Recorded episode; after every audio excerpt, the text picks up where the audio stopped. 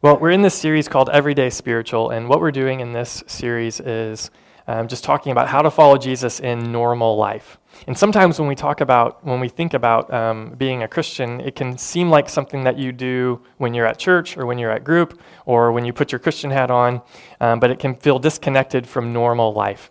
And so this series is about some attitudes, some attributes that we can pursue and try to put on in order to follow Jesus in normal life, and we've said that becoming like Jesus, if we're going to be people who become like him, that it's going to be more about everyday steps than epic leaps.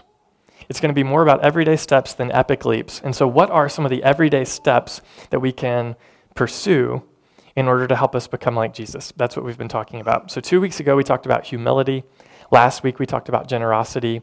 And this week, we're going to talk about priority. Priority.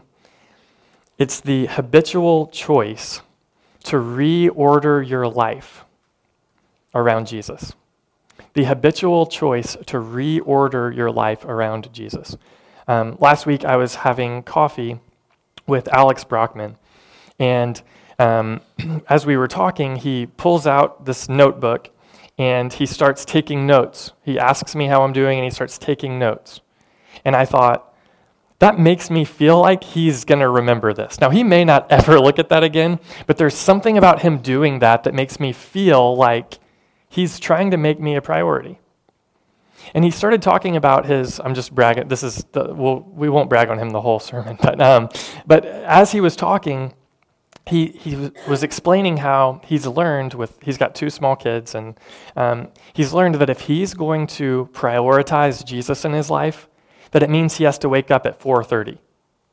Because his kids are going to wake up eventually, and if he wants to be in the state of mind where he's excited to see them and he's excited to invest in them before he goes to work, if he wants to be in that state of mind, then he needs like an hour before they wake up.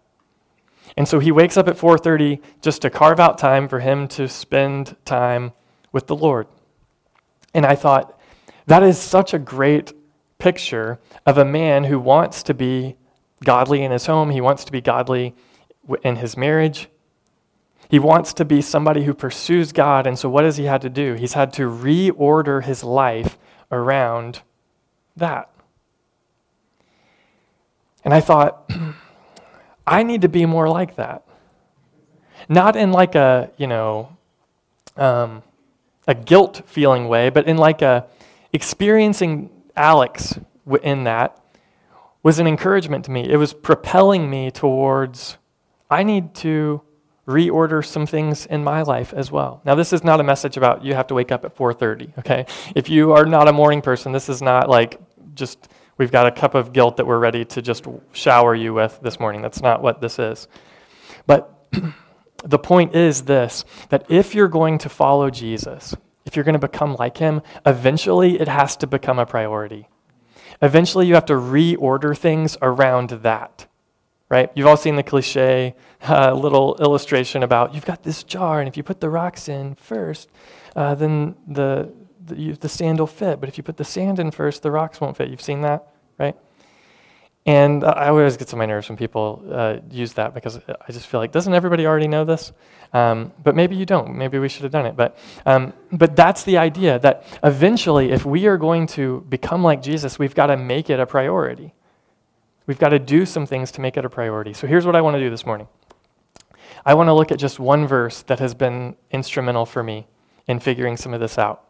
Um, this is a verse that I heard a man named Howard Hendricks um, preach on when I was uh, in seminary. Um, and so in 2012, I heard him preach this, and I made this little index card that sat in my Bible for like four years. And every morning I would read these three questions, and I would kind of evaluate my life based on these three questions that he gave from this one verse. And so this morning, um, we're just going to look at that verse, we're going to read it, and then from the verse, we're going to ask three questions. And these are three simple, basic questions that you can use to evaluate your life, to help you prioritize Jesus. And if you start asking these three questions, these will be three questions that can become like guardrails in your life. They'll become guardrails that keep you moving in Jesus' direction. And so that's what we're going to do. 2 Timothy chapter 2. 2 Timothy chapter 2, verse 15. 2 Timothy chapter 2 verse 15. Do your best to present yourself to God as one approved, a worker who has no need to be ashamed, rightly handling the word of truth. Listen to that one more time. Do your best to present yourself to God as one approved a worker who has no need to be ashamed, rightly handling the word of truth. So here's the first question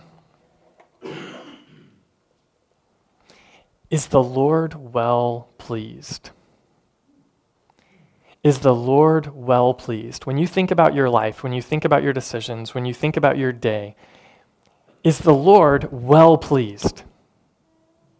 He says, present yourself to God as one who's approved. That means as one that God approves of.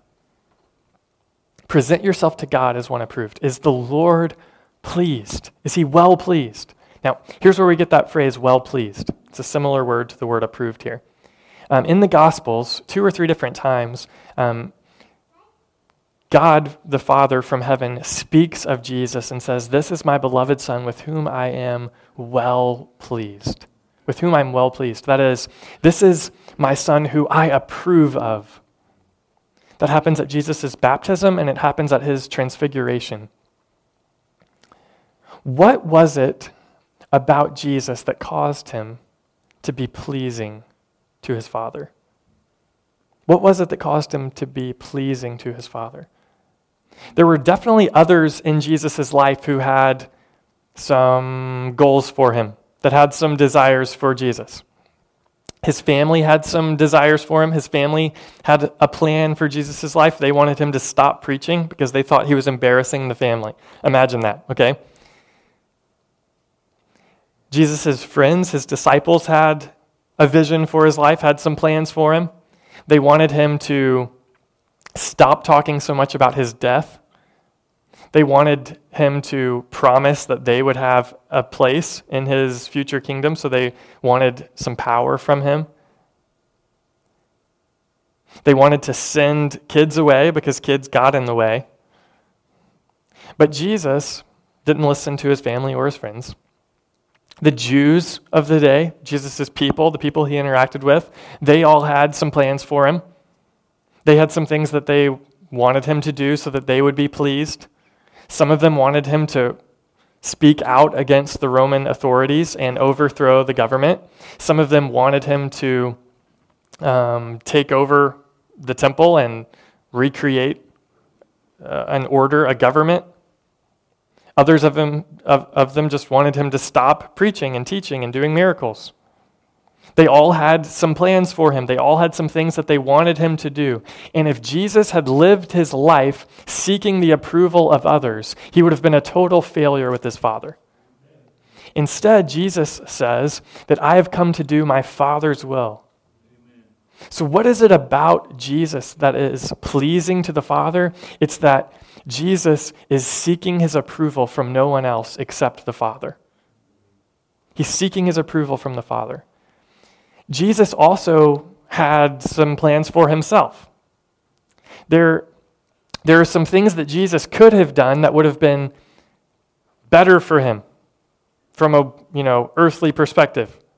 One time he's taken up to the Temple Mount, which is this, the pinnacle of the temple. It's this big high place. You can see all the people down below, and you can see the city of Jerusalem from there. You can still visit there today. And he's taken up to the top, the pinnacle. You can't get up there today, but, uh, but he's taken up there and he's offered all power and all authority. And he says no. Why? Because he didn't come to even seek his own approval, but to seek the approval of his Father. So let me ask you this question Whose approval are you seeking? Whose approval are you seeking? When you go to make decisions, when you think about your life, When you do the things the way that you do them, why are you doing those things? Who is in your mind that you are trying to please? Maybe it's someone that you respect your grandmother, your dad, one of your buddies that has helped you out before, your spouse, maybe. It's somebody that you love and respect. And in your mind, you kind of make decisions based on is this going to please them? Are they going to approve of this? Maybe it's not really so much somebody that you love and respect. Maybe it's somebody that you feel pressure to please. Maybe in the way that you grew up in your home, it was just expected that you do things the way dad wants you to do them. And there's still that little voice in your head now. Even though you've grown up, there's still like this little thing on your shoulder speaking to you as you make decisions. And you feel this pressure to be a certain way, to do things a certain way, because of how somebody in your mind is going to perceive it. Who are you seeking approval from? Is it somebody you love and respect? Is it somebody you just feel pressure from? Maybe it's even yourself. The thing in our culture that is probably most pervasive is just the desire to approve of yourself. You don't want to get to a point in your life where you've made all the decisions that you've made and all of your beliefs have been forced upon you from the outside world.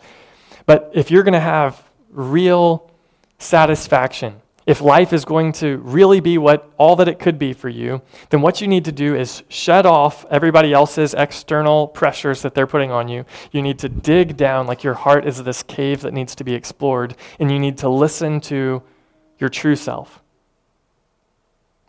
You need to find your inner child, your, your innocent self. You need to shed off all these external factors that the world has lobbed at you, and you need to be saved. And the way that you can do that is you can go see a therapist or a counselor, and they can help you dig down deep and discover who you really are. Well, see, the reason that you make these decisions is because you're a three on the Enneagram. And the way that that plays out is um, your basic fear is this. Right? Now, all of that stuff can be really helpful. All that stuff can, can help you understand why do I do the things the way that I do them and why do certain people frustrate me and how can I better relate to the people in my life. All those things are great. Therapy is great. My wife is going to be a counselor come May as soon as she graduates, right? So I'm not against that. The problem is when the goal of you finding real life, real satisfying, fulfilling life, when the goal becomes you're, you're trying to find out what's most pleasing to you Basically, you're reducing happiness to your desires. What makes me happy? The problem with that is if you live your life solely seeking your happiness alone, eventually you end up very lonely.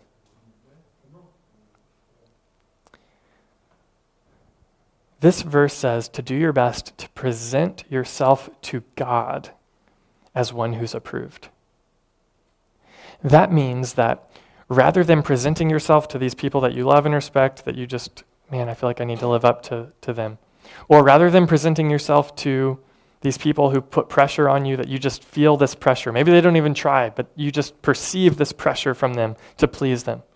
Rather than presenting yourself to them for approval, and rather than even presenting yourself to yourself for approval, you present yourself to God as one who's approved. Is the Lord well pleased when you think about your life? Is the Lord well pleased? Is the Lord well pleased with how you run your business? Is the Lord well pleased with how you respect your boss? Is the Lord well pleased with how you love your spouse? Is he well pleased with how you parent your kids? Is he well pleased with how you spend your downtime? Is he well pleased with how you handle your money? Is he well pleased with how you use your body? Is the Lord well pleased? Is the Lord well pleased? Now, do you know what kind of people? Do you know what kind of people will be able to present themselves to God for approval? Do you know what kind of people will be able to reorder their lives around the priority of pleasing the Lord. Do you know what kind of people will do that? People who believe that what God says is true and that what God has is better. People who believe that what God says is true and what God has is better. If you don't believe that what He says is true, and if you don't believe that what He has is better, it makes no sense to present yourself to this invisible thing. But if you believe that God is true, that He's wise, that He's the smartest person you could go to for advice about how to live, if you believe that, and if you believe that what He has for you is better than what the world can offer you, then you will present yourself to Him. See, the Bible says that it's impossible to please God without faith. So, presenting yourself to God as one approved doesn't begin with willpower. It doesn't begin with you making a list of things that you need to do differently. It begins with trust. Following Jesus is about trust from beginning to end. It's about what you believe from beginning to end. It starts and ends with faith. And your faith grows as you experience God's faithfulness when you take steps. So it begins and ends with faith. And so listen, if you're here this morning and you're not a Christian or you're not sure, or maybe you used to be and you're back and you're just trying to figure out where you stand. Listen, here's what you need to hear that God has made you. He has made you to experience real, satisfying life. Life of abundance. That's what He's made you for. But all of us have ways that we ruin that. We mess it up. Like the song said, we've got a head full of rocks. You know, there have been times where you think, this is going to be a great idea, and it's a terrible idea, right? We've all got that. And we've got a heart full of stone where even when we knew what the right thing to do was, we were like, uh, but I'm just going to do what I want anyway. We've all got that in us. And that ruins the life that God has intended for us. It damages our connection with Him, our fellowship with Him, our relationship and friendship with Him. It damages that. So here's what God has done for you. You couldn't get back into good terms with God on your own. You could not just come up with the, the gumption, the inner fortitude to get your life right, to be fully pleasing to Him. You couldn't do that, just like I couldn't do that. And so here's what God has done for you. Rather than look at you as someone who never measures up, rather than look at you as someone who I can't believe she's in this mess again, rather than look at you as someone who has hurt people, let people down, disappointed people, embarrassed yourself and your family, rather than condemn you, God has sent his son, Jesus, to bring you back. What you could not do on your own, God has done for you. God has sent his son, Jesus, to come to the earth and present himself as one who's approved to God. Every standard that you need to meet, Jesus met. And then, Jesus, the one who is approved of by God, the one who has perfectly pleased the Father, Jesus goes to the cross and he dies in your place. The righteous for the unrighteous, so that he might bring you to God. The reason that he can do that for you is because he is the one who's approved of by God. He is the one who has pleased the Father. And so Jesus can stand in the gap in your place to bring you back to God. So if you are here this morning and you're not a Christian, the solution to this message for you is not, okay, I got to go out here and I got to try to make a list and do what God wants me to do. The solution is to come and trust in Jesus. Come and believe in Jesus. Come confess your need for him and trust him that he is the one who can bring you back to the Father. He is the one who can bring you back towards life that is satisfying. Trust that. That's the step for you this morning is come and believe. And if you are here and you are a follower of Jesus, the step is the same for you. It is come and repent. That is, change how you've been thinking about life. Repent of you presenting yourself to others for approval. Repent of that and trust that only in presenting yourself to God will you be led towards life. Repent and believe. Come and believe this morning. So that's the first question. Is the Lord well pleased? Is the Lord well pleased? And you know what pleases him? Faith. Is the Lord well pleased? Here's the second question. He says, Do your best to present yourself to God as one approved, a worker who has no need to be ashamed. A worker who has no need to be ashamed. The word worker here refers to a hired hand that would help out on a field or a farm. And so the idea here is that you are like a worker in God's field, the world. And so here's the second question Is the work well done? Is the work well done? Is the work well done? Now, in, there's two different types of work that we need to talk about. First, we're going to call this gospel work. Gospel work. If you are a follower of Jesus, that means you're going to do the kinds of things that Jesus does. He's the leader, and so you're going to copy him, you're going to follow him. And Jesus' activity in the world is primarily focused on what I'm calling gospel work. So here's Jesus' marching orders Matthew 28, 18 through 20. This will be on the screen for you. And Jesus came and said to them, All authority in heaven and on earth has been given to me. So he's the leader. Verse 19 Go therefore and make disciples of all nations, baptizing them in, in the name of the Father and the Son and the Holy Spirit, teaching them to observe all that I have commanded you. And look, I'm with you always to the end of the age. Acts chapter 1 verse 8 says, But you will receive power when the Holy Spirit has come upon you, and you will be my witnesses in Jerusalem and in all Judea and Samaria and to the end of the earth.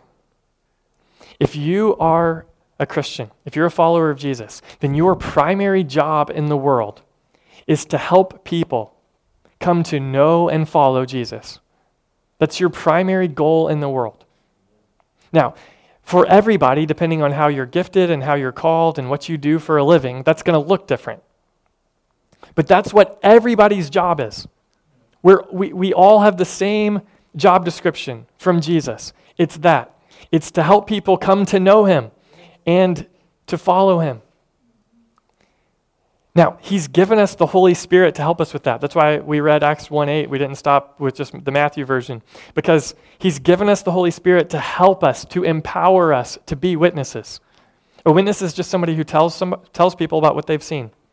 That's what a witness is. You tell people about what you've seen, what you've experienced. The Holy Spirit, God has given us so that we can have power to do that. Power may come in the form of confidence, it may come in the form of knowing what to say. But the Holy Spirit has been given to us so that we can do the job. And the Holy Spirit, one of the ways that He empowers us is He gives us gifts. And we've all got different gifts. Some of you are good at talking to people who are not Christians. Some of you are good at investing one on one with people. Some of you are really good at caring for people when they're hurting, when they're walking through a tough time. Some of you are really good at organizing things. Some of you are good at speaking like this. Some of you are good at encouraging people, at putting wind in their sails. We've all got different gifts that the Spirit has given us. And why has He given us those gifts? So that we can help people know Him and we can help people follow him. We can build up the church. The church just means the group of people who belong to Jesus. That's why we've been given gifts. So all of us are workers in God's field. The question is is the work being done well? Is the work well done? Is the work well done? So, just a couple questions for you to think about as you evaluate the gospel work that you're doing in your life. Are you building friendships with people who don't know Jesus? Are you building friendships with people who don't know Jesus? Now, if, if you're here this morning and, and that's you, you're like, I'm not, I don't know if I am a Christian, okay? And it feels like a little awkward that we're talking about it. Listen, you need to know. We love you. We're glad you're here. But we want to be your friend, okay? We don't just want to try to persuade you of, here's the stuff you got to believe so you can be in the club or whatever. That's not the goal. We want to be your friend. We want to love you. We want to see your life flourish.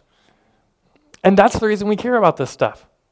We're not trying to convert you into just our way of viewing the world so we can have a stronger political bloc or we can, you know, just have more people around us who are like us. That's not our goal.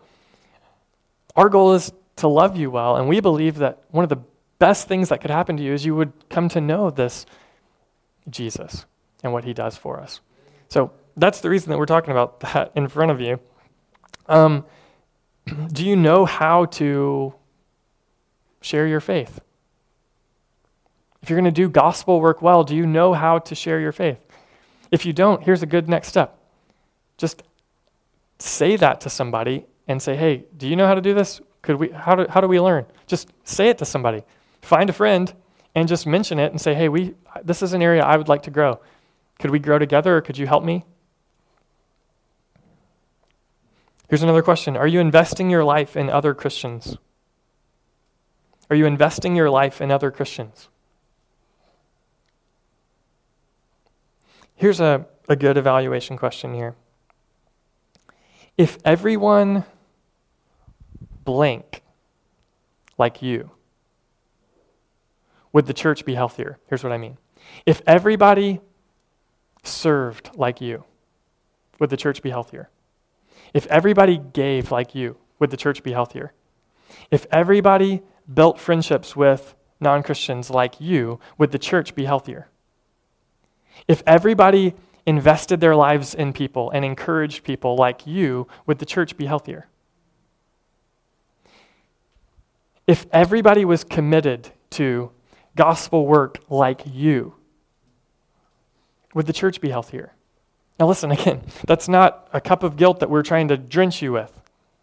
That's just an honest evaluation that you can take that will help you determine is Jesus a priority? Is becoming like Jesus a priority for me?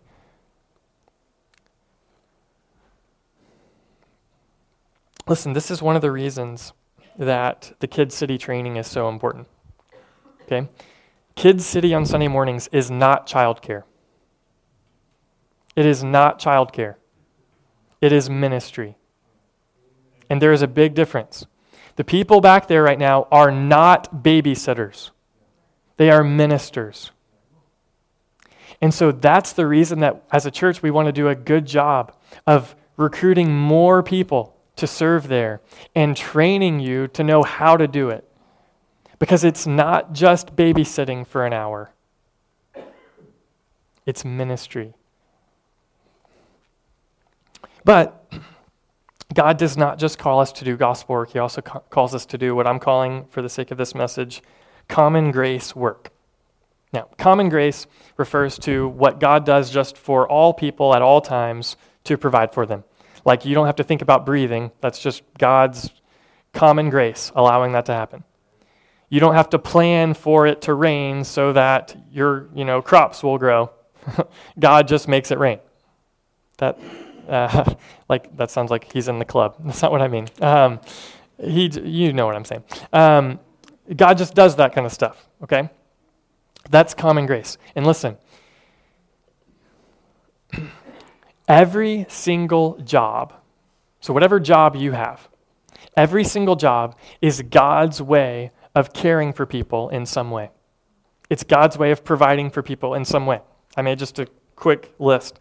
Policemen, custodians, plumbers, people who work in restaurants, nurses, teachers, coaches, salesmen, homemakers, IT guys, bankers, attorneys, contractors. Every single job, in some way, is a way of God providing for people.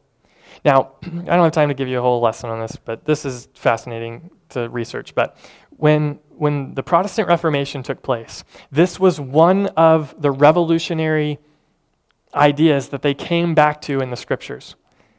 They, they began to see that this job here was not the highest calling of all. That being up here and being a preacher was not the highest calling.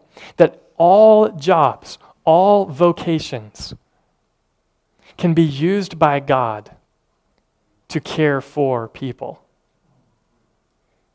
So, if you're an IT guy, all right, if you're an IT guy, have you ever, uh, if you're, let me back up. If you're not an IT guy, okay, have you ever tried to make something happen at your office when the server was down? Now, you didn't even know what that meant, right? Like, I have no clue. I'm like, how, what is, when do I ever use the server, right? But when the server's down, it's like, oh gosh, might as well all go home for the day, right? So the IT guy is making it possible for you to do stuff that you didn't even know was possible until the IT guy wasn't around or when his stuff was broken, right? So the IT guy is doing something that provides for people. It's the same for, uh, I've got this friend Dylan, when he was in high school, he started working for this contractor. He was so bad that the only thing that, that he could do was be the doorknob installer. But he became really good at being the doorknob installer. So he just would go around to different sites and just install doorknobs. Now, without that job, the door doesn't work right. That's the simplest of tasks. I don't know. I don't know how to put in a doorknob, so it's not simple for me, but uh, for him, you know, on, on the site, it was the simplest of tasks. And him doing that, though, is what provided for the people who were going to be needing to go in and out of the door. So every single job, in some way or another, cares for people, which means that when you go to work, either today or tomorrow, when you go to work, you are going as somebody who has been empowered by the Spirit of God to go and care for people. Now, what if you viewed your job that way? Listen to Colossians chapter 3, verses 23 and 24. Whatever you do, now that's a pretty broad category. Whatever you do, work heartily as for the Lord and not for men, knowing that from the Lord you will receive the inheritance as your reward. You are serving the Lord Christ. Now, what if you had that mindset when you step into work? Um, Crawford Loritts is a great preacher, and one of the things that he says is I'll just read it. He says, If you are a lousy worker, take all the Christian stuff down from the cubicle. Okay? If you're a lousy worker, take all the Christian stuff down from, from the cubicle. Don't be the person at work who's like, you know, you've got the, the Christian faith, friends, and family poster up, and you've got the Bible verse poster up, and you're, you know, telling everybody about Jesus at your job, but you're showing up late and you're not doing it well, and you're the person that everybody in the office has to pick up the slack for. Don't even talk about Jesus, okay? Because as Christians, we are called to do the work well. Is the work well done? Is the work well done? So that's the second question. Is the work well done? Now, again, this is not a cup of guilt that we're trying to drench you with. This is a reevaluation of Jesus. If you're going to be a priority, then that means I need to do everything I do as if I'm doing it for you and not for men. So, is the work well done? So let's review. First, is the Lord well pleased? Second, is the work well done? Here's the third question Is the word well used? Is the word well used? Look at the last thing he says in verse 15. He says, Do your best to present yourself to God as one approved, a worker who has no need to be ashamed, rightly handling the word of truth rightly handling it. Now, this is a letter written to a pastor. And so the primary point of application here is that when a person stands up to preach the word, they need to do it correctly. They need to do it accurately. That means that the point of the text needs to be the point of the sermon.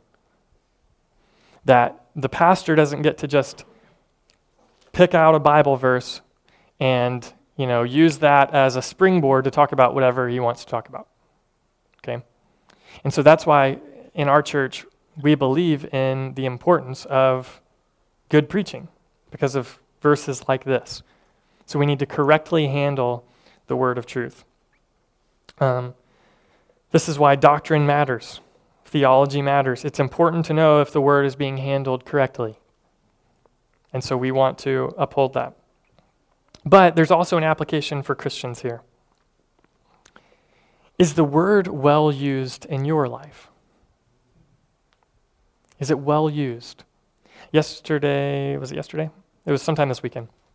Um, I was at Kaldi's, um, and uh, there was this uh, man who is 90% blind now he said so i don't know how exactly they figure that but basically he like knew that i was standing there but he could not see me and um, we got to talking and one of the things he talked about was how he misses being able to read his bible and so he quoted some scripture to me which i thought was amazing but he said basically now um, he just has to internalize Scripture from hearing it and then meditate on it. But he misses being able to sit down with his Bible and read it. And I thought, how sad. How sad that I've got a Bible and I've got two eyes. And how often do I let the Bible sit there and I don't use my eyes to take it in? What about you? Is the word well used? Is the word well used? Are you putting yourself in a position to hear it, to read it, to listen to it preached? Are you putting yourself in a position to do that? What about this? Are you doing anything with it? James chapter 1 says that we should be doers of the word and not hearers only doers of the word. Sometimes as Christians, it's like we think we've had a spiritual experience just if we felt bad about something. right? So, like the preacher's preaching, says something, and you're like, man, that was convicting. That was on point. That was hard for me to hear today. And like you think that that was like a spiritual experience, just you felt bad. and that is not the goal. The goal is that you would take what you hear from the word and do something. That you would live in a new way. So, is the word well used? Let's review the three questions. Is the Lord well pleased? Is the work well done? And is the word well used? If you would begin asking those three questions as you evaluate your life, as you evaluate your week, your day, if you would begin asking those three questions, they can be like guardrails that propel you forward towards Jesus.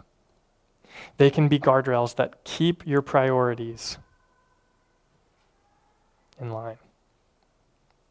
Let's pray.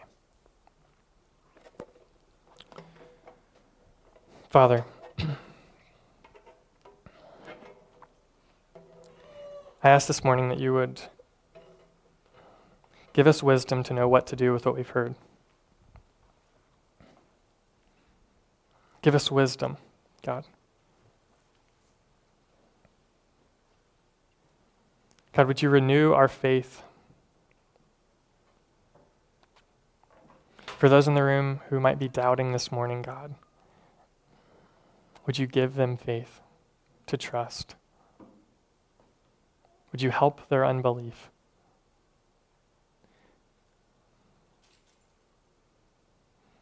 Would you give us wisdom to know what to do with what we've just heard? And would you give us the courage to do it? It's in Jesus' name that we pray. Amen.